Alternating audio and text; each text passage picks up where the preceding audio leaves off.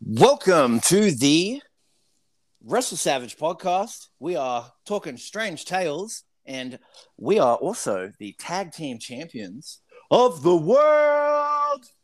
The Rat Dog, Rat Thrashley, the Crazy Guy, Elliot Brimble. I mean, you get you, you get it right. It's a nice attempt at an announcer. I mean, I don't want to completely rip off, um, you know, the uh, the New Age Outlaws, but you know, maybe I will, maybe I won't eventually. Yeah. Let's work on that. Yeah, we'll, we'll work on that. That's you know, a good That'll come in time. I'll get more hype. um, I should I should mention that this this episode is entirely not sponsored by Strong Scotch and or Pepsi Pepsi Max related products. It's definitely not sponsored by them at all. Definitely not. Definitely not. Um, and with that said, let's go straight into pro wrestling's top three most newsworthy moments of the week. Week, week, Weak, weak, weak, weak. We're becoming Alan Partridge now, are we? Yes, yes, Right. yes. So there was actually some news I came across, and I was quite surprised by it. But it actually turned out to be false, Mm. which I think it gives us a good discussion. So William Regal's recently been released from NXT, right? well, that's false. Fuck that yes. was a very, very bad move, I think. Wait, that's not false. No, Oh, so he's definitely released. definitely released. Right, cool. But I did read that Impact had signed him. And I was I wanted to discuss that today, and I thought that was going to be a great discussion. But it's actually found out that that news is false, unfortunately. Man. Well, I mean, good, good. We got the wiki facts out on that one. Yeah, I'm glad we did. I'm glad we didn't report that he had signed without doing any research. Not, not, not good that he didn't go to Impact because that would have been a big get for them. Sure. But um, well, I'm, I'm wording this all wrong. So whoever, whoever get, I mean, wherever, wherever he ends up, I'm sure they're going, that's going to be a good place. Good It's- place for him. He'll, he'll adapt. I, I want, I want to see, I want to see Regal do his own thing. I really want to see him do his Hmm. own thing. I want to see him. Like in, in in in my universe, if I could have it my way, it'd be like Triple H just tenders a resignation at WWE, and him and Regal just um, they just take off and they do their own thing. Wouldn't that be fucking amazing? I would love to see that. Um, I think the way that they had things done, I think unhindered by the WWE and with you know the full ability to compete or at least you know be a competing force, I think those two could could work really well. because it just seems like they've just completely whitewashed NXT now of everything of what it used to be. I, um, mean, I think some people see that in a good way, but I, it just seems strange that it seems like they just want to get rid of everything that Triple H kind of built up. That's how it looks to me, anyway. I mean, I'm, I don't know if you see it any differently, but I see it that way, but I, I see, like I say, so like I definitely see it that way. Like they've totally whitewashed it. That's true. They've they've changed the colors, the look, the people. whitewash is probably Yeah. the wrong word. Multicolor wash, tie dye wash. well, I mean, like whitewash is a term. whitewash is a term to use like white out to go over something. You know, like in my in my vernacular. So like Yeah. you know, that's kind of what I'm looking at. They look. It's like they put a big ink blot on what was a, a, a good product, and then they rebranded it with you know some some Lots of of, those ink blots. lots, Lots, of, of, ink blots, vibrant, yeah. vibrant color Which- ink blots. You know, it's funny because like they want to do well and they want to rebrand NXT as a product that appeals more to children. And that's Mhm. like Vince looks at that and he's Yeah. like, he made it look, he made NXT look like one of those tiny little Disney magazines that you see at the gas station or the supermarket for Sure. kids. Yeah. He, he made NXT look like that. But then he booked it like, you know, an 80s territory and all these guys are like swearing and kind of being like MTV. So, I mean, you can see how Yeah. You can see how the rumors of Vince kind of losing his pulse. He knows what he's doing with wrestling. He knows how to make it look good and so so on. He Mm. understands his vision. But yeah, the whitewashing of NXT, I I guess like I can see why they did it because it kind of lost uh I guess the Wednesday night wars. Yeah. And they really they want that younger demographic. but I think the problem is WWE are stuck in that trope of they're working for TV and the youth you know, kids don't watch television. They watch YouTube and TikTok. Like that, you know, you go to the average nine-year-old and you're like, "Who's a pro wrestler?" And they're just like, uh, "Is Mr. Beast a pro wrestler?"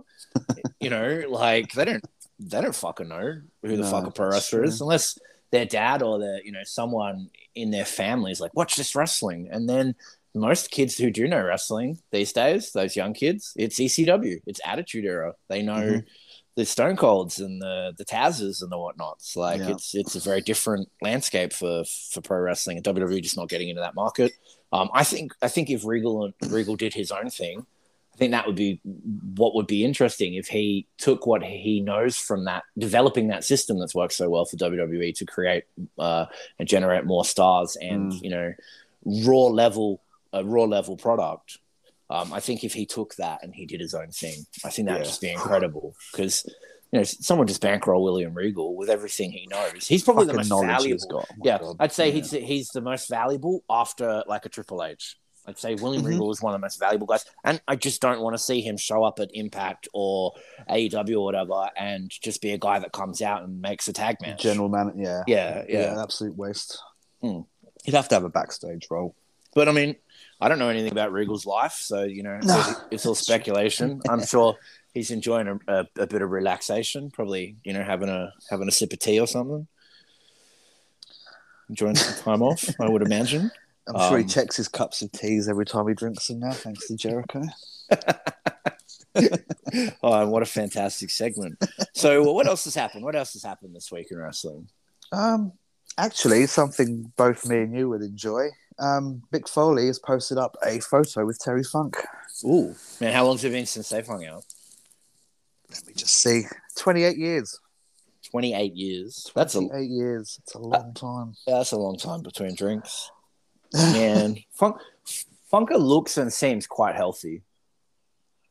I'd hope he is, yeah. I mean, a lot of the rumours that were going around lately were quite well- disheartening, but I think that whole rumor that sort of started on that Don Morocco podcast, and they were talking about, you know, right. someone that I think he just assumed that Terry wasn't doing that well.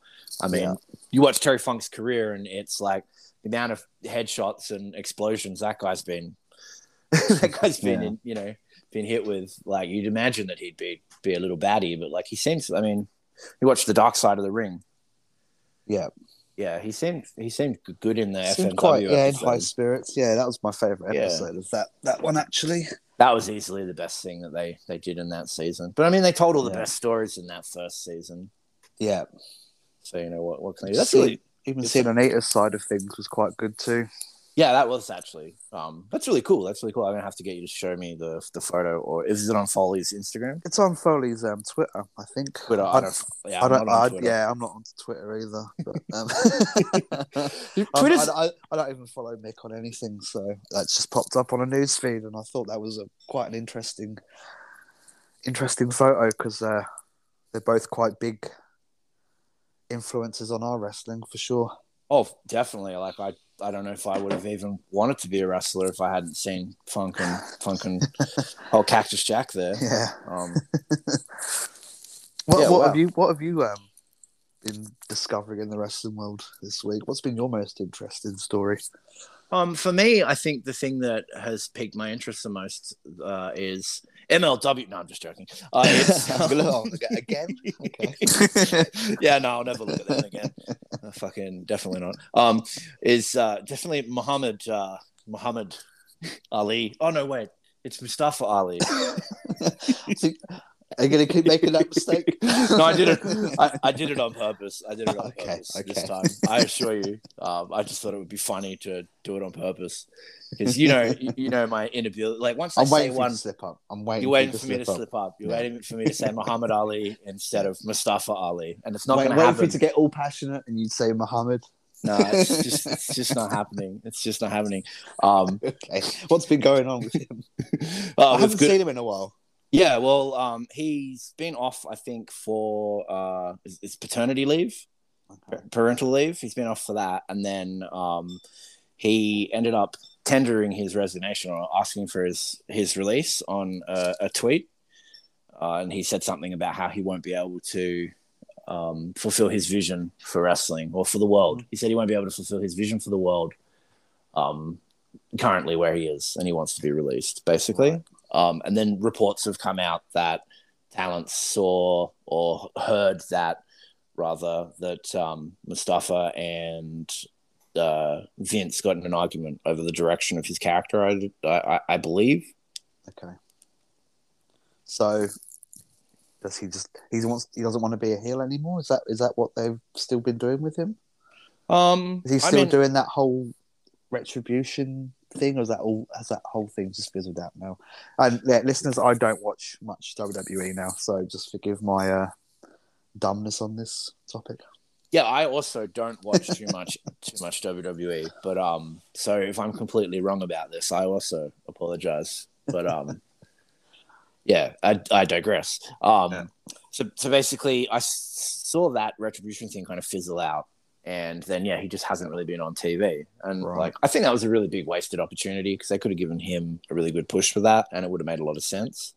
Yeah, Um, but at the same time, um, Ali is someone that I've watched. I've watched like Mustafa Ali grow from when they got him in the that early draft of like that 205 stuff. five. Yeah, And you know, he was like the heart and soul of that. And I don't just mean the heart and soul of the product. He really was online. He was a very big presence. He was very positive. And um, I was going to mention before, like Twitter's a strange place where it's like it's a, a strange mix of super politically correct people, porn stars, and wrestlers.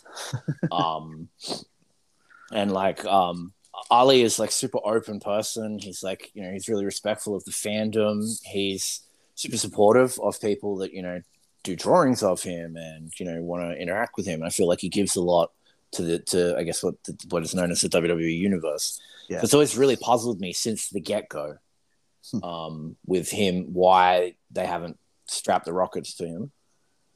Um, he just hasn't been given those opportunities, which is, is I mean, I think they have had several Middle Eastern wrestlers, haven't they? And they've tried they tried them all out. And I think Mustafa was the what the one guy they looked like that he could be, uh, you know, a hero or what, whatever. Well, who was that? Who was that other guy that they had? Um, who had like a he had he kind of had a winning streak. I can't even remember his name now.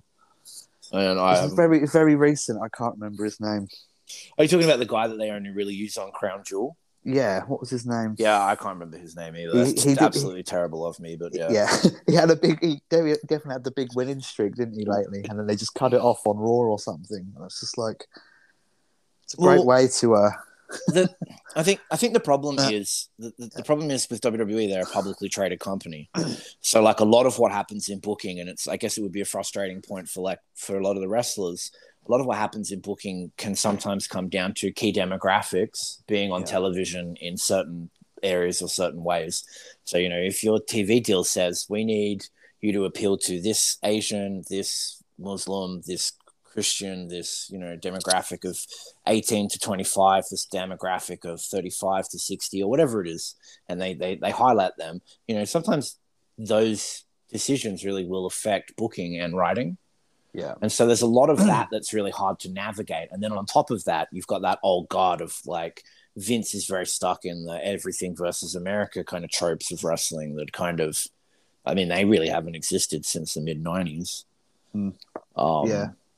Well, like they haven't been enjoyed by wrestling fans since the mid 90s, I would say sure. as much. Um, but then, like, but then you look at Ali, and it's like he's a patriotic American, and he's you know he's very faithful to his roots, Yeah. and I feel like that would be a good thing to book and a good story to tell. And I think he's he seems like an incredibly creative, and like I was saying, he's a very generous guy. Like, why can't he be a Seth Rollins or an, an even bigger? Why can't he be a, a John Cena? I mean, obviously he's not the the big sweaty muscly men that Vince wants No. but he is he is big for his size and he is muscular and he I, I can't pick holes in his wrestling logic when he wrestles No. you know he sells well he doesn't do things that are too out of his size limits uh, even Yeah. though he obviously can because he's physically strong like i just i feel like he's stuck in some kind of deal where vince and Vince and or the board of directors and or the networks all have their fingers in into the pie too much, and Ali is probably growing increasingly frustrated. Because wouldn't you be as a creative in that situation? Sure, definitely. Yeah, Just want to so- get out. yeah, you, you just want to get out, and I, I think that's sort of what's what's happening. It's like the pressure's built up, and something's got to give. yeah, Um, so yeah, I think that's our three. Is that our three topics?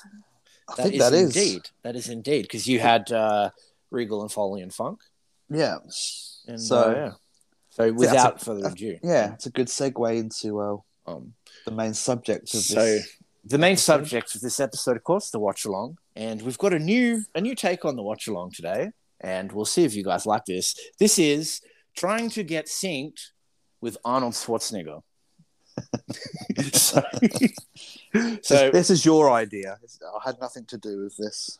I feel like I was sleeping and um and my friend Lockie entered my dreams and he he floated down to me dressed completely like Conan the Barbarian. He held a sword to my neck and he goes, You want to know what's best in life? Is doing an Arnie impersonation on your podcast. Yeah. Yeah. um and I woke up. so um yeah, we're gonna attempt to sync ECW TNN episode two Episode from the 3rd of September 99. Meow. Iconic episode. Meow. We're going to do it now. Now, We're going to do it now. the three, two. We're going to no no no. Ah, look at you, you Okay, girly man. You Okay, big Arnold. girly man with your the stupid kiss tattoo, the, the funny man with the, the, the silly makeup that spits his tongue out. Goes, yeah, yeah, yeah. You. He doesn't even like to smoke stogies with me. He goes and smokes them with beautiful topless women, and he doesn't invite me. Arnie, me. I'm the governor of California. Well, you like housemaids. You like ugly housemaids, Arnie. So that's why Gene doesn't invite you. That is a terrible lie. I will take you to court. I will burn your freaking eyes out with my stogie. I will reach into your neck and I will pull your tongue out of your goddamn face. Remember when I said I would kill you last? I lied. It's happening Sue right me. now. Sue me now. Do it. oh fuck, that was way too much fun. Can we just do a podcast that's entirely us doing Arnie impersonation? Oh. Do we want to have Yeah. zero listeners? Yeah. Stick around. What- what's different? if you are a listener though, please stick around. Stick around. Let off some steam. Oh. Okay, okay, okay. Yeah, yeah, yeah, yeah, yeah. We ready? And in three, two, one, yeah. Yeah, you ready? Yeah, Yeah. Three, two, I'm one, already going, yeah. Arnold. Yeah. Yeah. One, two, three, Nine, ten. nine, ten. I'll Ah. pause on twelve. Let me know when you're at 12. twelve, Arnie. Nine, ten, eleven, twelve. There That we was the worst. That was the worst. I was losing it as the, the further I counted, the more I lost it. Oh man. All right, I think we're synced up now. I absolutely fucking love this venue as we see Taz getting into the ring. Yeah, What's the, the deal? It's a ring ballroom. too. Yeah, it's the Manhattan Center Grand Ballroom, I think. That's it. So nice. It's got those weird 70s tiki tiles all around the edges. Yeah, It's such a crazy good venue. I have so many memories that are no doubt going to flow out from this iconic venue as we watch this episode. I love all these sort of these small like venues like this. Like even when they use the um, the Hammerstein Ballroom as well. I think that might even be in the same building. I think both both those venues are actually in the the one building. I think. Really? I, I might be wrong. I think yeah, part of the Manhattan Center. I think this is the Grand Ballroom, and the the, the Hammerstein Ballroom is, is like on a lower level. I could be so wrong. So it's similar to that uh, the wrestling venue in Japan that's like multiple levels. Yeah, I think That that I think- blew my mind when I found it. Man, man, Taz's title belt, Taz's title belt, the black and the orange ECW title belt. That is Yeah. still the most iconic belt of all time to me. yeah. I, I really love that thing. Not so much as FTW belt. That that thing can just be retired. I don't care about fake titles and yeah. in, in my real wrestling. Um, So would Hook? Do you reckon Hook would ever get to this size of Taz? Or you reckon he's going to still be, you know, the little gangly slender? oh, you mean beef wise? you reckon he'll reckon he'll get a bit beefed up further mean- in his career? How old is he? I wouldn't know. Early, he's he's early twenties, Maybe, yeah. I'd say late teens. Yeah, if is it? Huh? He's in that. He was in that strip club video I sent you. Yeah, so he's twenty one. He's definitely over twenty-one. He's definitely over 21. I mean, like a man, a, a- man in terms of natural size can only get so beef. So in his 30s, I'd say he'd be stockier. He'd have those bigger lats and stuff. But um, yeah. he'd probably never be. But he's taller than Taz, so All right. he's got that on him. This is going to be a good match. Ch- Chijiri and Taz. When I didn't say his fucking name? when did Tajiri. Tajiri, Yoshihiro Tajiri, um, Mustafa Ali? For those that don't know, um, when me and Elliot used to live together in the Thrash Zone, I would freak, frequently mistake words. He would make fun of me for it, or someone would make fun of me, and then I would just constantly have these brain farts where I would say the wrong thing over and over again, and become increasingly more disappointed with myself. so, to Many Elliot, times. to Elliot earlier when we were talking about what we were going to speak about, because you know we're trying to be a bit more professional here. Um, he, he he heard me accidentally say Muhammad Ali, made a great deal of fun of me, and then yeah, off off to the races we went with my my awful brain. Too many chair shots. Because you even because you even went to correct yourself and you said Muhammad again. well, aren't you glad that wasn't recorded? oh well, it was now. Thanks a lot. man. yeah. well, Fuck. That's it. Podcast's over. Cancelled. oh, here we go. Oh, lovely catch suplex there. Getting absolutely distracted by Taz and Tajiri, as you can imagine in this fantastic venue. Uh, the just just everything about it, the standing the standing room, the fact that the, The back balcony. the back goes a little higher. There's some elevation Yeah, for the back. And then the balcony, and, and you- know, like everyone's just on their feet for this. No one wants to. No one wants to The sit fucking down. view you'd have on Um, that. I'd love to, yeah. Go Tell back you- in time, I'd definitely go to one of these. Oh, 100 percent. That that'd be one of my. this taping, the one with the what we're going to see, the, the Oh, yeah. future matches that are going to be We won't on the spoil show. it. No, Won't we won't. it for our young listeners who are no doubt watching ECW with us for the first time. Shout out to your nephew, Yeah, he's nearly one. Nearly He'll be- one. He'll be one on Wednesday. starting them young. We He's need to get on some, the ECW. yep. We need to get like two, two eight hundred and stash pages to make some ECW onesies for two for, for two, three, and four year olds, and then baby t-shirts for this kid. Can you get him in the mini Jordans? It's gonna be great. Perfect. We Reese, Reese should totally um, recreate his old Instagram account, but with his kid. Modeling ECW yeah, clothes. mo- modeling ECW clothes and like sick ass fucking sneakers. Yeah, he, he'd, he'd be huge. He's got to set up a TikTok. He'd be famous. he just calls it uh, extreme baby steps. eh? Eh? Oh, Eh? Eh? it's Oh, quite man. good. I'm just going to get momentarily distracted by ECW's hook punches. Oh, oh. There we go. Taz, Jeez. Taz is like, like I tell you, his son, the way that talking about hook as we see Taz, the way that he does the hook punches, they're his own. He totally hits from a Mm. different angle, Mm. and like he he made them look meaner somehow. Yeah. You know, I, I, I really, I really, I'm really jazzed to watch him. I'm sorry, I'm getting really excited about uh, about thinking about watching Hook while I watch Taz because Taz is one of my favorite wrestlers. Probably, I, I'll go there. I'll say Bruiser Brody, all time favorite and greatest wrestler of all time. Fight me.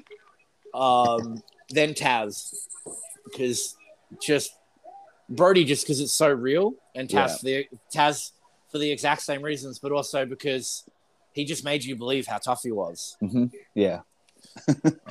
Everyone was shit scared. Put the fear in fucking everyone. So this this, this venue, seeing this, um, definitely reminds me of that. Do you remember that ROH show, the first anniversary? Hmm. Vague. Oh, no, probably not. Yes, you you remember the show. I was talking about this recently. I'm pretty sure I sent you a video in the last week or two. The the riot. That was there. Okay. Yeah, that was. I there. thought it looked. I thought it looked familiar. Okay. Fuck. Yeah, that um, what seemed to be a shoot riot, or what seemed to be a work riot that quickly turned into a shoot. That- oh wow. Yeah. Yes. When was that? there we go. From that extreme replay angle, I recognise the venue now. There. Oh yeah, because you can see go. the stage up The there where they were fighting in the, in, in the corner. So it's, uh, ECW fil- filming completely different to how ROH did. Yeah. Mm. Here we go, the most iconic uh, theme song. This song, I always used to listen to this before a match when I was wrestling. It was a, it used to be like my side cut music. Really? Yeah. Oh man, that's a really cool Cyclops song. Chuck the uh, iPod on. Yeah. the iPod. Yeah. I don't know. Yeah. You know, before you had your iPhones, you had your little iPod Mini or whatever it was. Those those feel that those feel almost um, archaic at this point. Yeah. Man, that's crazy. Um, hey, did you see? did, did you see the um, the vote that I ran on the Wrestle Savage po- post after uh, Dynamite this week? about uh, Raw and AEW. Yeah, I, Raw and didn't, I, AEW. I didn't see the results. It was like seventy percent of our fans um, said that AEW was better than Raw this week. Hmm. And it was. It was. I, I think that was quite possibly the best episode of TV they've put out. And it all started from those Christmas episodes. They had a couple of weeks uh, before Christmas. They were doing some really good TV, and I was like, "Huh." I felt like a meme. I was like, "Huh?" Like Vince reacting to Stacy Keibler or whatever. Um, and then yeah, they've done. They did the Christmas episode. I was like, "Huh?" And then like I even rang one of my friends and I told her I was like, "Holy goddamn shit! I know you're always defending AEW for all the dumb garbage stuff that they do, and I'm always like chastising you for it. But I want to ring you and be like, holy fucking shit, this episode was great. Hmm. you know, um, because you don't want to have one of those relationships with people where you're just always taking a dump on their stuff. Yeah. Like, because there are people who blindly love AEW and they don't. Like, not even they don't. I feel like some people just they receive wrestling differently. It's an art form, or you know, it's a sport, or however people take it. And so, I always try to tread carefully in people's fandoms Yeah. because I Yeah. really appreciate that. So it kind of got to that point where I was like, man, I just watched some really good AEW. I better ring this person and let them know, and I did. Yeah. You know, um, and I feel like the vote, the, the vote, um, showed it, and I might even start running them against each other each week on the, um, on the votes, Yeah, and and just see point. Yeah. because I think we're in a really good point where WWE seem to be aware that AEW are ready to compete, and AEW seem to be aware that they're ready to compete. Yeah. Aren't Raw's ratings tanking as well? Aren't Well, man. as much. Man, you see those pay per views. You watch their oh sorry premium events. I forgot they moved to Pornhub. Oh, yeah. Um, premium is such a bad word for it. It is such a bad word for wrestling. You know, unless Sunny or like a half naked Sable is selling it, I don't buy the word premium for wrestling, and I don't want to see Sunny or half naked Sable even in their prime selling wrestling, because man, that that that stuff always kind of was just like, yeah, come on, get to the Stone Cold Stunners and the rest of it. Yeah. like for me anyway. Um, Actually, as sorry to change the subject, but it's something that I don't know if you knew about it or not. But um, I read an article about HBK's theme song. So you know, it was uh, Sherry that used to sing yeah, the female parts on his first theme. yeah, and she did all that. Yeah, yeah. I wasn't. Don't get do me it. started. Yeah, I'll I- start. Yeah, yeah. I I'll wasn't start going to do it. I'll let, I'll let you do it. But I read today, and you know, I was today years old. Is that what the the cool the cool kids say nowadays? It is indeed what the TikTok generation says. That the uh, the female voice in the newer versions is in fact Jimmy Hart. Yeah, yeah, yeah. You didn't know it's Jimmy. Oh, what you knew that? It sounds exactly like him. Doesn't even say, "Come on, Daddy." I'll have to re-listen then. I bet if you re-listen to it, you'll just be like, "Fuck, I've never listened to this song properly."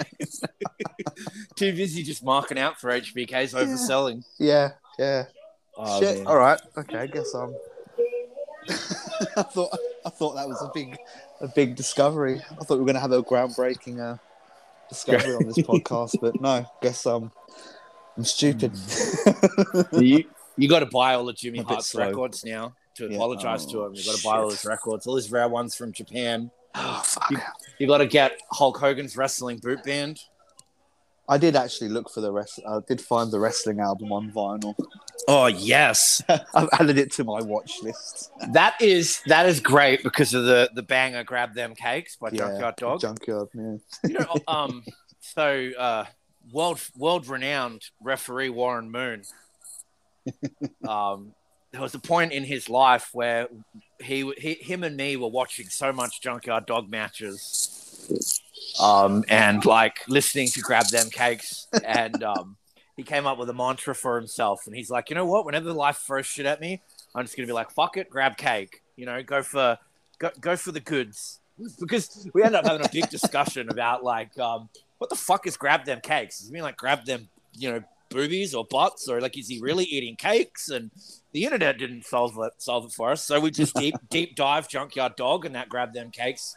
Period. Oh, here's your boy Jerry Lynn walking out whilst we're talking about grabbing cakes. Imagine if we could sync up him coming out to grab them cakes. Is that all you do? Grab them cakes. bit Anyway, hard, bit hard to dub that over Fear Factory. yeah, yeah, yeah. And why would you? Let fucking Fear Factory rule. But um, Warren Warren Moon's first tattoo that he wanted to get was grab on one hand and cake on the other on his knuckles, and um, he went around. And this is before you know kids were were allowed to get you know half naked devils tattooed on their face for their first tattoo by anybody. Yeah. Um, all the tattooists refused to do knuckle tattoos for his first um for his first tattoo. So undisheartened at all he went and found uh he went and found someone who would draw him a slice of cake with pink icing. And so his first tattoo was like this gorgeous cake. And it looks really awesome. You got like a really awesome cake. I really hope wherever the fuck he is in life you know whatever he's doing that he has grab cake tattooed on those knuckles now. Because like that's that was just like i always thought it would have been the greatest um, you know, thrash zone days because we, we always have a good thrash zone story. I got kicked out of the the rsl the ashfield lucky cat rsl because um, they were handing out free cake because it was somebody's birthday. And they were handing Yeah. out free cake and we were in there and warren warren did a beautiful rendition of free cake free cake you went to go and come on do it do it free cake. Free cake cake. free cake Free Said- cake. did a beautiful rendition of regular show's free cake. And they were just like, well, he's drunk, cut him off. And like, they even brought him over like a pitcher of water. Oh. They're like, look, sorry, dude, your friend's cut off. You can keep drinking.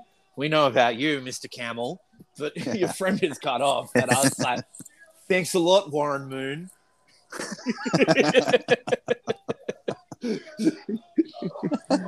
Oh man, I did love my fucking hilarious adventures with old Warren Moon back in the day.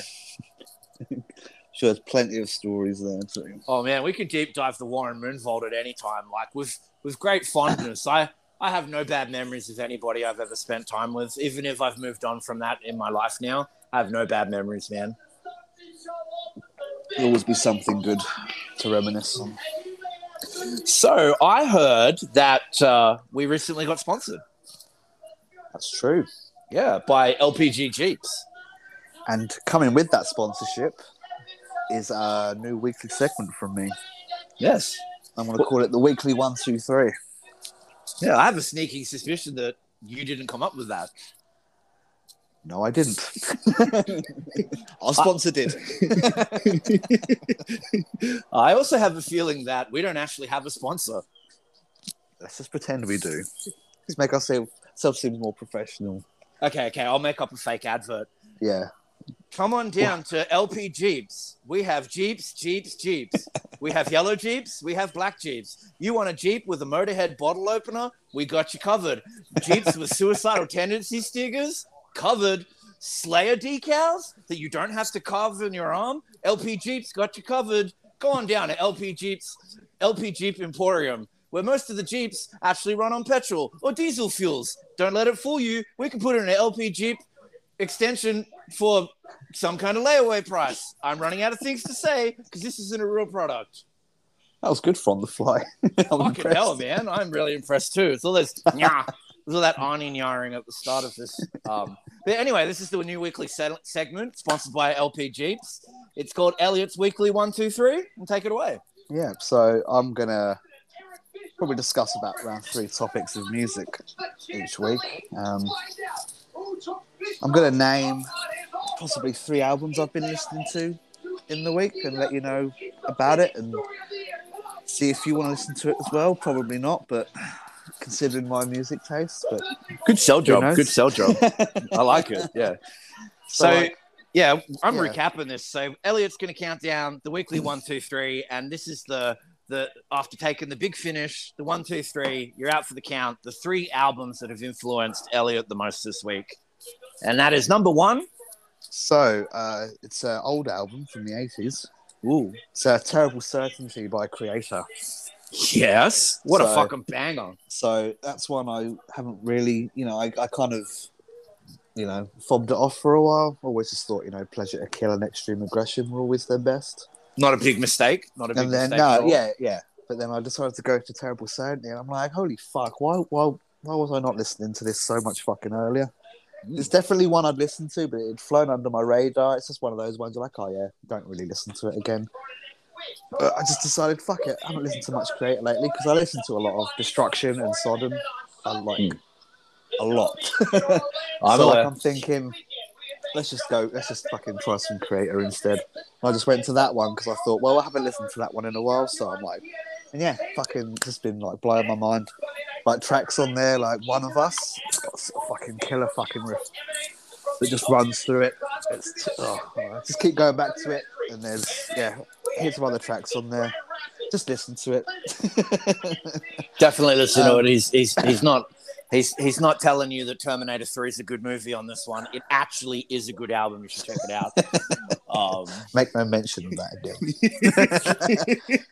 um, and uh, my second one is actually a brand new album. that came out last year. Um, it's by a band called Stormkeep, and it's called Tales of Other Time. Ooh. And it's uh, actually it's a black metal album. It's um it's quite an atmospheric black metal album, and I've been playing it uh, while I've been playing Skyrim. oh wow, that's I, uh, cool. That's a cool thing to do. So yeah, I mean, I love the Skyrim soundtrack. I love listening to that sort of the atmospheric, relaxing soundtrack. But I've, I've been listening to the Stormkeep one, and there's just some bits in it that just fucking give me fucking goosebumps. Breaks into like some epic sort of like you know organ shit, like you know like how King Diamond does a lot of the time. Yep.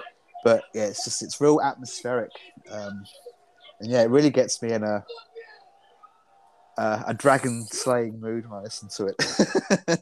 so it's quite it's quite a good soundtrack for for Skyrim. But I recommend listening to it. And I've tried looking, trying to get the vinyl because I've, I've only just come about on it like in the past two weeks. And it came out at the end of last year. I'm like, oh, I wonder if there's any good vinyls. And there's like a like an ice blue vinyl, and I'm like, fuck yeah, grab that. Look at the price of it. It's like fucking two hundred and fifty dollars. I'm just like, well, missed out on that one. Man, vinyl vinyl prices are crazy too. The last anything that's come out in the last few years, the factories because there was there was actually um, a major fire that happened, and the the plants the plant that was Mm. based in Japan, I think, or no, the plant that was based in America, um, that makes all the plates that press vinyl because they make the plates for all the places that make the vinyl. So Mm. any place that gets vinyl made has to buy the plates from this other manufacturing company. Yeah, And there's it- definitely it been down. delays. There's definitely been a lot of delays Yeah. um, it burnt down, and it, and it, and we're talking about the place that makes the the the plates for even privately owned printing presses that Sony and Atlantic and all these other massive companies. Um, Huh. So everybody's been having to get it man, their their plates manufactured through Japan, and this Japanese factory was tiny. And um, the record industry actually several years before COVID um, raised concerns that something could happen. Um, and that there was just only this one place with only one other option, and um, recommended that everyone got together and started their own company that, that did that, and it just never happened. And yeah, they kind of aided on that one. So record prices are affected by the fact that less records are being able to be printed at the moment, Yeah, and you know everything I just lots, said. lots, lots of limited runs. Yeah. Um. So what's number three? Number three. Uh, this is also another album that I definitely I used to not listen to as much. Oh, so these are all new for you, kind of. No, no. Um, the, the last one was new. So, Yeah. yeah. I mean, I mean, I mean, I guess Kreator is is new for me in a way that I've, I appreciate it more than I did before, and it's the same with this one too. And it's um, Paul Stanley's solo album Of course. from uh, yeah. So Kiss, all the Kiss members wanted to do their own thing at one point. They wanted to break up, but then they decided let's all just release solo albums. You know, we'll, let's all get creative by ourselves and let's do what we want to do. And that happened. Um, Gene's sold out. Gene's sold very well, Yeah. and uh, it's honestly one of the worst ones. It's not that good. but the breakouts was, of course, Ace. Ace and Paul's were just Hundred percent. they're flawless. But the only reason I, I never listened to Paul's that much is, is because of one track on it. What was oh that bump? My God. All right, let's let's stay on let's stay on Paul's album and not talk about Let's Spike stay- Dudley dying. That's so tempting. But yeah, this album, um, I, I just totally dismissed it just because of one song on it. It just totally put me off the album. Okay. It's called uh, "Hold Me, Touch Me, Think of Me When We're Apart." It's such, it's such a very soppy, sappy piece of fucking shit song. Okay, I've never heard the song. Okay, Yeah. okay I probably have, but like, Go uh, listen, yeah. So listen to it. Does But it go? then touch me, hold me, No, it goes- think of me. it's like it's like hold me, touch me. Yeah. I, I fucking hate it. I, It sounds like the never ending story song. Yeah, I hate. I fucking hate that song with a fucking passion. So it always put me off that album. I know it. I, know it instantly from you just singing it. I'm so sorry. I, I always wanted to um just, you know, but you know, I've been listening to it a lot. You know, the past six Okay, months. Really, it's it's, it's, a, it's a really good album. Apart from that fucking song, it's Uh, here's the kicker, but fucking has that song started to come around on you, or does it get worse every time? gets worse every time. I'm never I'm never gonna come around on it. There's, there's several Kiss songs that I'll never ever listen to. It's So my Kiss experience like that is Psycho Circus, and I'm really getting into it. And then Gene or whoever says, "I gotta know, does a frozen river flow?" And I'm just like, "What? Of course it does, you moron! It freezes at the top. Like, shut up." I think that yeah, yeah that's an awful how- lyric. But how Kiss never got shit given to them for that, and everyone gives shit to ICP for saying magnets. I don't want to know how those work. How do they that- work? It- it's they don't want to know how they work. It's not how do they work. That's that is Yeah. the meme and the way that they, people make fun of them. And if you listen to the song, what they're saying is it's a song called Miracles, right?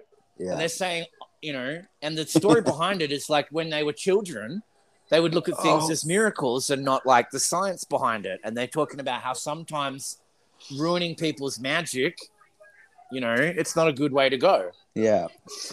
Um, now this is this is a really pivotal point for ECW because um, Mm. the Dudley Boys, uh, everybody knows that they're going to the WWF, and um, they just won the tag titles, and then they cut to commercial, or, or Extreme Replay and commercial. This Extreme Replay needs to get uploaded onto our onto our account. This is Yeah. incredible Extreme Replay. I think Yeah. put that up. It's the fucking the bumps in this match. Oh, I've. I've been I've been wanting to like cut you off and just be like, oh look at that, look at that, look at this, oh that was sick. Fuck, I've been trying so hard and trying to stay on topic, but hell, this is a this is that was a great fucking match. Yeah, that was a really fantastic match, and I'm happy to talk about it for a while. I mean, Balls Mahoney, like the Nutcracker Suite in this era, he was hitting that so well. That's one Yeah. of the top, one of the top D-Von sells of all time when he gets hit in the head Yeah, with a chair and he does the wiggle. I mean, that that guy would have been like Hermes from Futurama in limbo contests. like he would have been unbeatable. D-Von doing backstage limbo, he probably is a master at it. and that 3D, one of the most iconic of all time. great. But I mean, here we are. We're in, we, we've still got 20 minutes left, and the, the, the Dudleys are tag team champions. I wonder what could happen. and while we're waiting for that to happen, another Mhm. segment that we are going to go to is, of course, concert memories. Oh, okay. Yeah, what Concert stop memories. yeah. So all right, give me yours. All right, okay. So my my concert memory of the week is my first and last GWAR experience. Oh, okay. So Yeah. my first GWAR experience is I just come from being punched in the head in the back of the head uh, and whilst watching Descendents, and I was like, you know, super just staunch to see my favorite band in the entire world ever. And you know, sacrificed myself like the filthy scumdog maggot bohab I am to the slave pit, to the scumdogs of the universe. You know, hail Oderus. Um, so I fucking you know, I bailed on Descendents. I didn't see whatever they did their last song, and I pushed through crowds whilst yelling like only my psychotic self can when I need to see GWAR. You know, it's just it's, it's very it's a very different thing when you're about to see GWAR. You know, it takes you to some place that's very different than any other time. I'm a very different person when when we're talking about GWAR.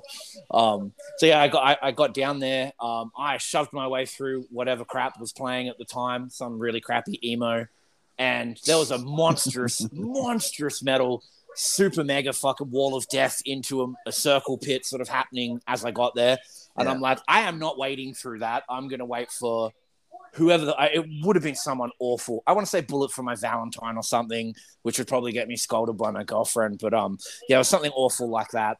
Um, so I suffered through that garbage, and then all of their fans didn't want to see GWAR, so they all fucked off, and I got a good guardrail space. Perfect. Unfortunately, I got a good gu- guardrail space with a group of hot chicks in bikinis.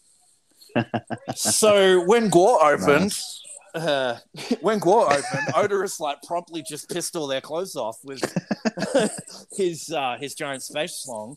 Um, there was boobs everywhere. A naked crowd surfer girl fell on me. um, my girlfriend at the time got super mad about it because I basically just got like covered in boobs. um, and like it just distracted me so from the actual concert. Um, although my my memories of this were he opened with uh, what had happened in Australia at the time was um, Hugh Jackman had done a flying fox onto the set of Oprah because Oprah was touring at the same time as GWAR. so Oderus came out and he said something about how um, he used to be uh, Oprah's, you know, sex partner or something like that from memory. He said something very derogatory about Oprah. Um, and then he, he said uh, he, he, he held his hand up and he opened his hand and um, a prosthetic eye was dangling from his hand. And he's like, it's like, so I, I, you know, I was hanging out with Oprah, and this is Hugh Jackman's eye. And he flings the eye into the audience, and I jump to try and get the eye, and I totally miss it, and it goes Damn. flying behind me. And I look, and then I turn around, and there's like three half naked girls covered in GWAR shit. I'm just getting completely sprayed. And I'm like, oh. And then my fucking girlfriend at the time is like, you know, like, oh, you pig, or whatever, because I accidentally saw boobies, so I'm the devil to her because she was crazy. and I'm like, oh, I'm sorry, because, you know, what else would you fucking do? And then a half naked chick just falls on top of me and, like, Oderus sprays it. and I'm just like, ah, like, what the fuck just happened? Um, Oderus was- didn't spray it. His own cuttlefish of Cthulhu saw it moved yeah. independently. yeah, you, you you know the GWAR trip. Um, but yes, I was incredibly distracted by that for the first few songs. Um, they played like they played like fucking Vlad the Impaler. Um, they had Nice. techno come out. They had Gorgor was on stage. Um, and um, they had an audience member get up and he got eaten by Gorgor. And this is crazy, Nice. right? Gorgor is still in Australia somewhere. Gorgor got left here. So Gorgor is still in Australia somewhere. So one day Gorgor's going to turn up in a fucking in a find or Hmm. something. That's that's still here. Wow. Um, so yeah, and then um, and then my last GWAR experience was a couple of weeks before uh, Oderus went back to his home planet of Scumdogia, Yeah. uh, never to return, and that was the Mhm. concert we went to. Where, man, that was a that was a crazy concert. Suffering through terrible metal bands that I hate. Um, just oh my god, I get it. You're a Viking, and all you sing about is Valhalla and drinking. Can you just fuck off and let me see GWAR now? You know, like please. I get it. Yeah, cool. You got a you got a Viking beard, and you're a Viking. Uh huh. Cool. Why don't you sing a song about runes? Oh, he actually did it. Oh, you know, it was one of those experiences. Um, and then I was like, Yeah, I know you love that. I know you love that band. I know you deep deep down you love them. I don't. I do not. That is an absolute fucking lie. That lie is so fragrant, I can smell it. There's only a couple of songs I like from them. I, I, I would rate Aqua as a better metal band, metal band than them. Anyway, um, so I, I digress. Yeah, no, I, I would, I would. They fucking suck. They're so one dimensional and boring. Anyway, um, so GWAR GWAR came on on this. It was and it was a night. You remember this? That guy tried to fucking push me off the front row, Ah, yeah. and I ended up being like, "How many warnings did I give him?" Before him he about Uh, about two. Two, You, two. you'll give yeah two or three. You'll Two or you, you, three. you would pay yeah. And then he started digging his elbow into me, and you're like, dude, Yeah. this guy's gonna kill you. Like, stop. And Yeah. then, yeah, some things happened, and then the security are like, I'm gonna kick you out now. And I'm pointing at my Oderus tattoo on my arm. I'm like, you see this? This is the lead singer of the band that I'm about to watch. If I'll sit through 14 hours of this tattoo, Yeah. oh, that promo I got on him. He's like, yeah, good point. And he just didn't want to drag me out. I'm like, I'm not going to be in any trouble. And you were Think I, telling was, him I was too. I was even over your shoulder going. Yeah. You ain't kicking him out. Like, there's no way. kicking him out of here. You were good middleman on that one because you were like, he didn't do anything wrong. That motherfucker came up and tried to pull him off the rail. I was watched the whole thing, Yeah. and then other people sort of started piping up. So that was really interesting experience. and then and then GWAR came out and they literally played every single one of my favorite tracks. They did fucking Metal Metal Land. They even did Schools Out. That was a hell of Um, a fucking show. I got a pick. I got the set list. I got covered in fucking GWAR blood. We got completely wasted. You had bought me that Alcoholica t-shirt, the Metallica Alcoholica That's bootleg, Yeah. and I, I wore that, and it got completely fucking ruined. And like that was honestly that was that was one of the, my funnest memories of all time of my entire life. yeah. And still That to this day, still to this day, have photos that I can send you that you don't remember. and you want to know what else? I got. Do you remember how I got that GWAR pick? No. So after the concert, I stood out the front and I was so drunk and I was yelling about how whatever that band's name is, the Viking guys, Yeah. how they sucked and they flicked their guitar pick on me and I was really offended by it. And I wanted to trade anybody who liked them more Oh, than, I remember. than yes. me. And then that kid came up. He's like, "You want a GWAR pick for Viking uh, Viking douchebags, the Viking Raiders?" And I was like, "Yeah, yeah." And he was like looking at me and looking at you, and you were like, "He's you can trust him, man." He's like, "Oh, oh," and he didn't want to give me the pick. And then Yeah. you, you, you, I remember you were like, "Why don't you both put the pick in each other's hands?" Yeah. and then and then I'll count down and you pull it out. And the kid's like, okay. And like he's like shaking and giving me the GWAR pick. And I'm like, just take this damn Viking crap. And like Yeah. fucking just trying to force it on him. And you're like, okay, one, two, three, go. And like we both have the pick and we both couldn't believe our luck. And he's like, man, GWAR suck. And I'm like, man, Viking douchebags suck. We're like, yeah. we were like hugged each other because we were so happy. and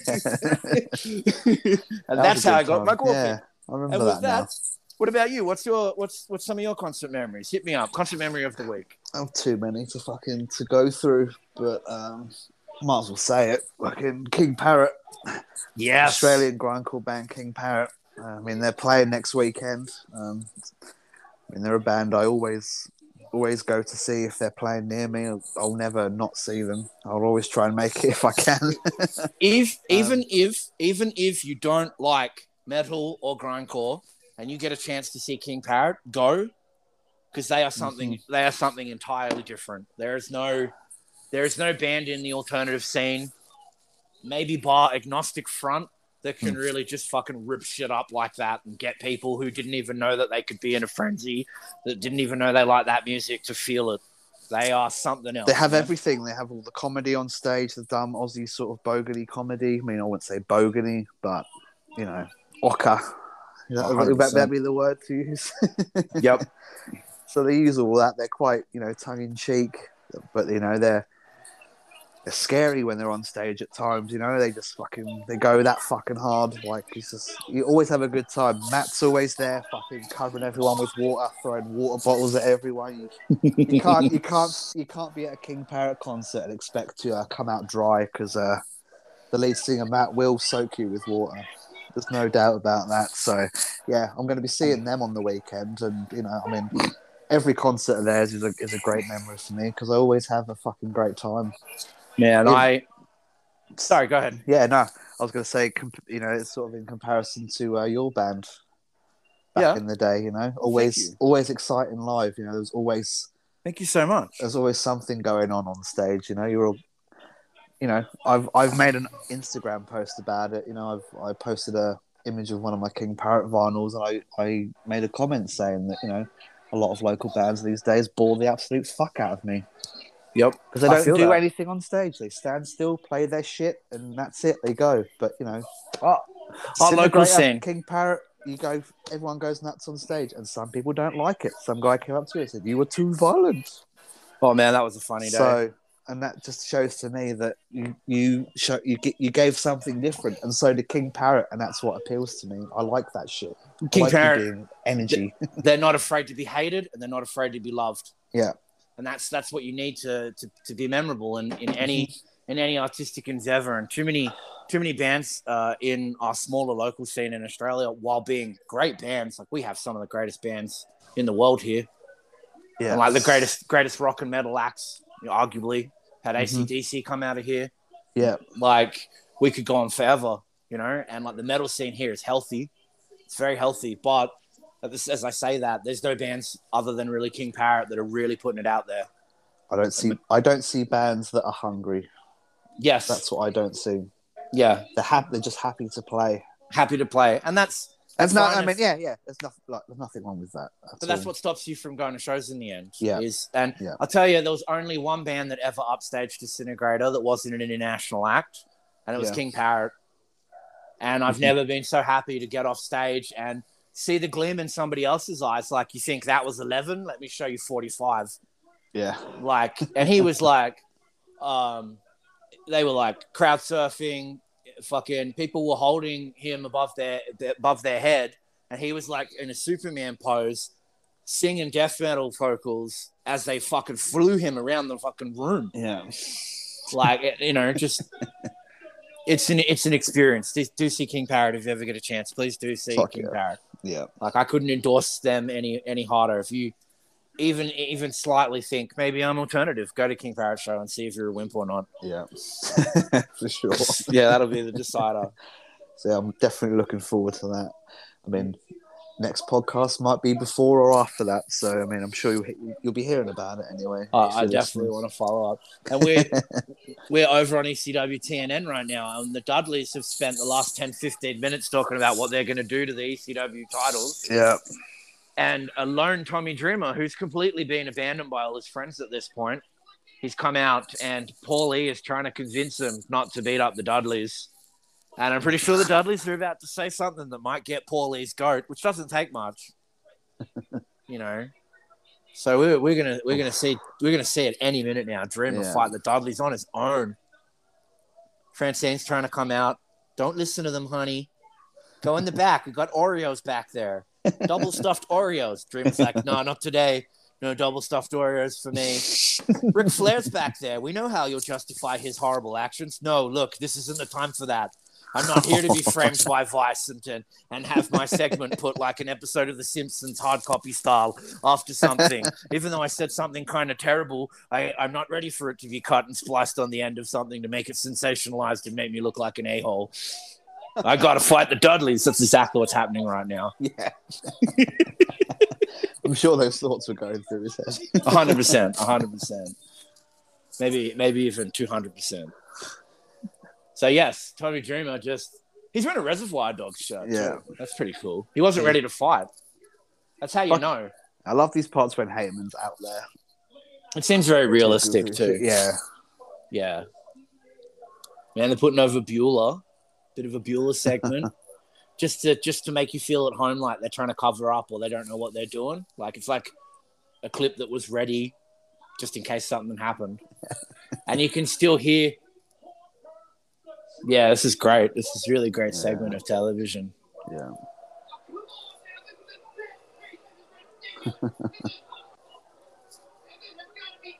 Man, I'm still. I, I'm still really wanting to talk about what William Regal could possibly do. Mm. Like that's that's still a very interesting subject because honestly, if he doesn't start something and he doesn't go to AEW or Impact, Yeah. does Hmm. he does he do independent shows? Does he have a couple of wrestlings? Will we see him have a wrestle on Bloodsport? That's the so many possibilities. pound the fuck out of Tommy Dreamer. You know what we should talk about? My best or worst Australian wrestling story. I think we're going to make that a weekly thing now. Yes, we are actually going to make we that. It's going to go on forever because we have lots of great and terrible, um, and probably all equally hilarious wrestling stories from our tenure, Yeah, it's a Twen- good, good 20 something years between us.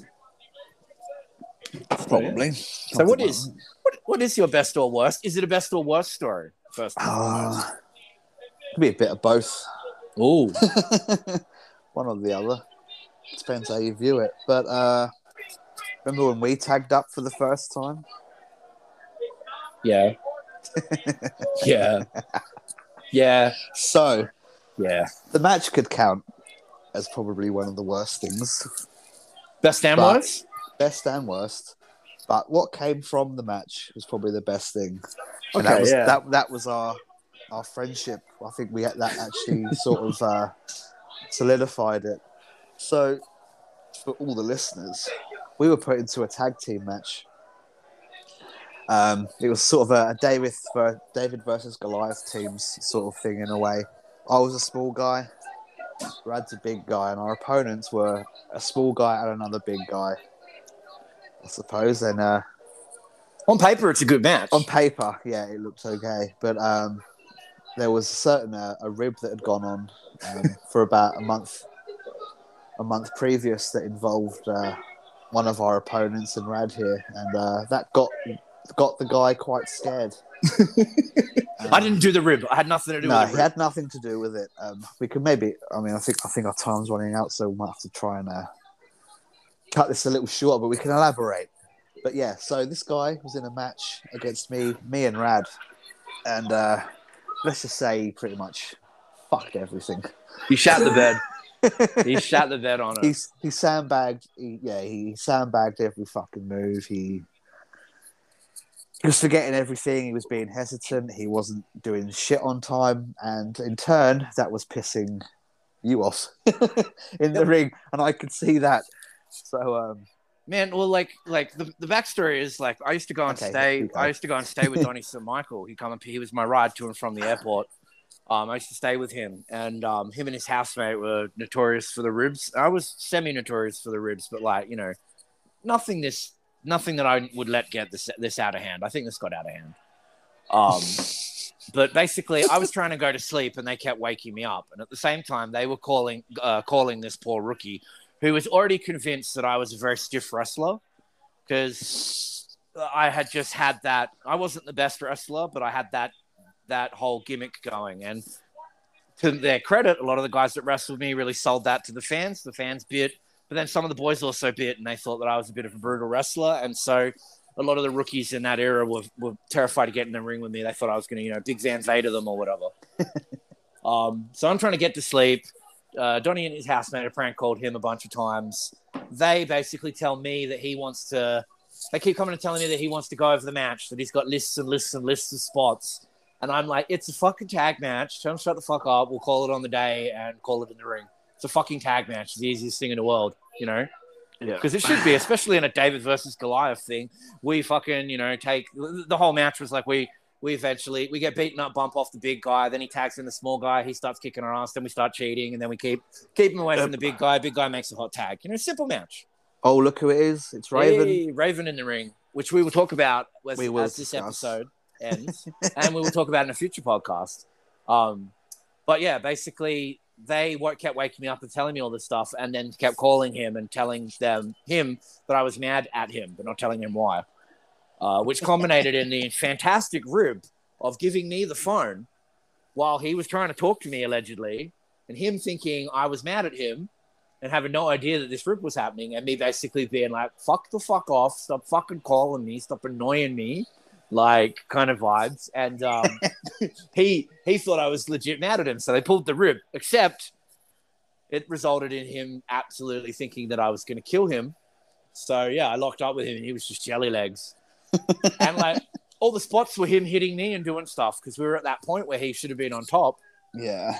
um, and I couldn't get shit out of him. And I ended up just sort of hitting him here, pulling him there, suplex, suplexing him, him just continually freezing. And then, yeah, you were seeing my frustration. I gave him some insane spider wheelbarrow German suplex deadlift off the floor. Him. Yeah. Uh, I fucking pinned him with like, you know, a, a fair bit of aggression. I fucking went down there and I was like, if you don't But- stop but- fucking up yeah. and cutting me off in this next spot, I'm going to hurt you. Like, because like I hadn't hurt him at that point, but I was ready to because he just, it was like wrestling a rag doll that wouldn't communicate. And like, I didn't want to hurt him, but it was getting to that point where I was ready to. And the fear of that on top of his already fear and realizing that I hadn't really been beating him up, just sort of tossing him around safely. Um, we were able to get the cutoff off, and I went. I went for the big running Jushin Liger palm. I remember he put his foot up and jumped out and gave me like a diving DD, diving DDT or whatever, and it segued. Except, freaking giant coyote completely Mm-hmm. fucked the finish because the the match went semi off script, and he could see what was happening, and everything just went. Well, went- he was meant to chase my manager off to the back yeah, and then not come back until the bell had rung. yeah, And we were still sort of, sort of getting the Getting the, the match fin- back yeah. together. yeah, He chased And- the guy off and came straight back. came straight back to the ring. So, like, as we're doing our finish, he's like there in the ring. Yeah. And I thought to myself, what the fuck? So I just, I jumped onto him like a fucking, what do you call it, like a spider monkey. Yeah, man, you grabbed him like I like it just Fucking gave him a, a huge DDT. which And looked I forget, I forget what you did, but you got, It the, I think looked you got the pin, ridiculous. pin It looked so ridiculous because Yeah. he jumped up and he was just holding you and you were just on him. And then you just Pulling- start sort of pulling. choking him and start trying to do this DDT motion. So you're like humping him, and then on like the second hump, he just finally realizes and takes this god awful bump. And I'm just like, just looking at this, I have no idea what happened because I was just in full rage and like, I just remember you got backstage before me. I walk backstage, and there's this chair there, and I'm just like, motherfucker, and kick this chair, and it just disappears. It just went up It just never came down. Yeah, I don't think I think that chair might even be in space. I think Um, so. And then then I, it, it seemed like an eternity. I just sort of watched that chair and then it just disappeared. I was like, huh? And then I turned and everyone was looking at me and they all just scuttled away except you. Yeah, and then the bonding began. yeah, that was it. Everyone was just fucking absolutely terrified of you. Yeah. Was- I, I literally just like, yeah, dust, dust, dust settled. and there I was standing there. Alone. Come on, man, calm down. Like, yeah, yeah. Shit I mean, I needed happens. it was basically it's that thing where I'm I'm a pro wrestler, yeah. So I don't Yeah. want to hurt the guy that I'm in the ring with, but I want to make people look like it hurts, and I've gotten the credibility of hurting people and not Mm-hmm. hurting them. Unless you you'd say to me, "Hey, brother, let's have a stiff match," and then I'm like, "Sweet, I love being punched in the face." yeah, um, which is a completely different story. But um, yeah, it was good. It it was good. We both lived through that. It's both of our worst wrestling match story for sure. yeah, Um, but then that led to so much more. That led to talking to each other more. That led Yeah. to any any show you were on, me attacking you and powerbombing you in the I mean, ring. that, that used to happen anyway. I think Right. it was the first the first time you came up to Queensland, and I was still a rookie. I was still training. I think we both you learned that I was from the UK, and that I think we both started I dare say, about a lot of shit, like I dare just from say Mason. I dare say Mason because. Man, he's such a great person. Like he would, he. I credit him with most of my greatest friendships. Man, he always had a lot of Oh, cool yes. people around him. Yeah, But he was yeah. he's like the Ted Lasso of Australian wrestling, man. He just flowed things together. He, he made sure that when you met, he made sure that people that would have good matches work together. He was really good at that, man. Yeah, yeah. Um, he, it's definitely a fucking great time in my life. I think I look back. I mean, at the time, some at, for certain points, I was, you know, I was unhappy and and shit. You know, if when shows started getting shit, but I do, I still do look back on them times as some of the greatest of my life. I think because I I was generally doing what I enjoyed doing. Yeah, And And I like- felt like I was going to get somewhere with it, and you know, I mean, little things in my head got to be, and I ended up not not pursuing it still, but I did it at least. You know, I did it in some some capacity, uh, and that was always what I wanted to do as a kid. And you know, from you know backyarding at fourteen, you know that just that thing that kind of proved how bad I wanted to do it. just just trying to wrestle any way possible. yeah. But you know, who knows? Who knows what could have happened? But I mean, I would love to have a big discussion about that in our next Hmm. podcast, and I think we should also bring up some of the Raven stories because people have been asking. people want the juicy goss of the dismal Raven tour of Australian wrestling, so I think I think I might have to bring that up in the next podcast, and I think so. I think I will. You know what? I know I will ask you the uh, the best and worst, and you will tell me one of your best and worst entering the business stories, and we will segue very Yeah. heavily into how you got there through doing a backyard stuff. Sure, we can talk about that. I think that'd be fantastic, man. Definitely can talk about that. And uh, with that, I'd say that's a nice, neat and tidy seventy-one minutes wrap up. And uh, so, yeah. I appreciate everybody. I appreciate everybody that's listened to this. I appreciate you being here to do this cast with me. I absolutely love the fact that we're doing this, man. I hope this uh, this keeps going. And if you're listening, any feedback is welcome. Any criticisms, anything. If the fucking TV's too echoing, like let Yep. us know. If Like, Elliot's too quiet, Which I'm probably, I probably, we, uh, I probably am you're pretty chatty I'm, today. I'm just, a, I'm just a shy guy. Thank the Scotch for that. Yeah, it's sponsored by Strong Scotch. Don't forget. Not affiliated with courage. Pepsi or Pepsi Max. Yeah, this has been fun. Yeah, this is a great one, man. Do more. I'll talk to you next week. Yeah. All right. Let's do it. All right. See you. See ya. Bye. Bye. Nah, nah, bye. Nah. You let me Nah. with the girl, man. Nah. Nah. Nah. Nah.